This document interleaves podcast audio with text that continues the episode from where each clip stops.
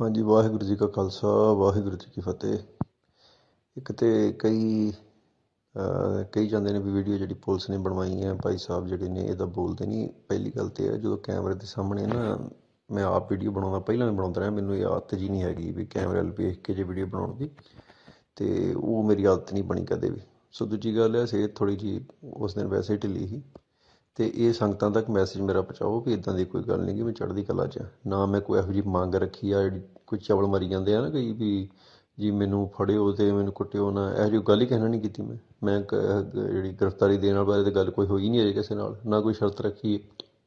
ਸੋ ਇਹ ਕਈ ਜਿਹੜੇ ਬੇਵਕੂਫੀਆਂ ਮਾਰ ਰਹੇ ਆ ਵੀ ਭਾਈ ਉਹਨੇ ਆ ਮੰਗ ਰੱਖ ਦਿੱਤੀ ਆ, ਉਹ ਮੰਗ ਕੋਈ ਮੰਗ ਮੈਂ ਸਰਕਾਰ ਗੜੀ ਨਹੀਂ ਰੱਖੀ।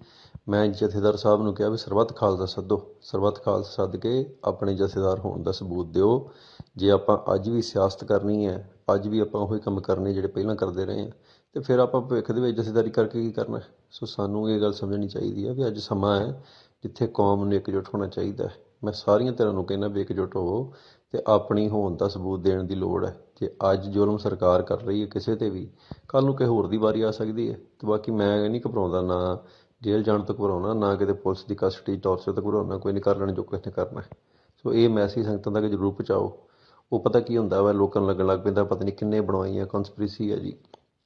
ਕੋਈ ਕਨਸਪੀਰੇਸੀ ਨਹੀਂ ਹੈਗੀ। ਇਹ ਗੱਲ ਜਦੋਂ ਤੈਨੂੰ ਪਤਾ ਹੋਵੇ ਵਿਖੜੇ ਪੈਣ ਦੇ ਤੇ ਹੋਈ ਹੈ ਨਾ ਤੇ ਇਹੋ ਜਿਹੇ ਸੰਸਾਧਨ ਹੁੰਦੇ ਨੇ, ਨਾ ਉਹੋ ਜਿਹੇ ਫੋਨ ਹੁੰਦੇ ਨੇ ਜਿਵੇਂ ਪਹਿਲਾਂ ਹੁੰਦੇ ਸੀ ਵੱਡੇ, ਤੇ ਨਾ ਮੈਕ ਲੱਗੇ ਹੁੰਦੇ ਨੇ ਨਾਲ ਵੀ ਆਪਣੀ ਆਵਾਜ਼ ਕਲੀਅਰ ਜਾਵੇ ਤੇ ਇਦਾਂ ਕਰਕੇ ਤਾਂ ਕਰਕੇ ਜਿਹੜਾ ਲੱਗਦਾ ਹੈ। ਬਾਕੀ ਸਿਹਤ ਥੋੜੀ ਜਿਹੀ ਅੱਗੇ ਨੂੰ ਵੀਕ ਜ਼ਰੂਰ ਹੋਈ ਹੈ, ਇਹਦੇ 'ਚ ਕੋਈ ਸ਼ੱਕ ਵਾਲੀ ਗੱਲ ਨਹੀਂ, ਕਿਉਂਕਿ ਅੱਠ ਪੈਰ ਬਾਹਰ ਹੀ ਇੱਕ ਪ੍ਰਸ਼ਾਦਾ ਜਿਹੜਾ ਇੱਕ ਦੋ ਛਕੀਦਾ ਹੈ। ਬਾਅਦ 'ਚ ਤੇ ਉਦਾਂ ਫਿਰ ਨਹੀਂ ਦੇਣੇ ਫਿਰ ਸਾਰਾ ਕੁਝ ਨਹੀਂ ਛਕੀਦਾ ਸੋ ਇਸ ਕਰਕੇ ਇਹ ਸੰਗਤਾਂ ਨੂੰ ਮੈਸੇਜ ਜ਼ਰੂਰ ਦਿਓ ਉਹਨਾਂ ਨੂੰ ਕਹੋ ਵੀ ਹਰ ਗੱਲ 'ਚ ਦੁਬਿਧਾ ਨਹੀਂ ਮੰਨਣੀ ਜਿਹੜੀ ਹੈ ਨਾ ਸਤਿਗੁਰ ਸੱਚੇ ਪਾਤਸ਼ਾਹ ਨੇ ਬੜੀ ਕਿਰਪਾ ਕੀਤੀ ਹੈ ਵੀ ਜਿਹੜੀ ਆਪਾਂ ਚੜ੍ਹਦੀ ਕਲਾ 'ਚ ਹਾਂ। ਸੋ ਇਹ ਜਿਹੜਾ ਮੈਸੇਜ ਮੇਰਾ ਸੰਗਤਾਂ ਤੱਕ ਪਹੁੰਚਾਓ ਵਾਹਿਗੁਰੂ ਜੀ ਕਾ ਖਾਲਸਾ, ਵਾਹਿਗੁਰੂ ਜੀ ਕੀ ਫਤਿਹ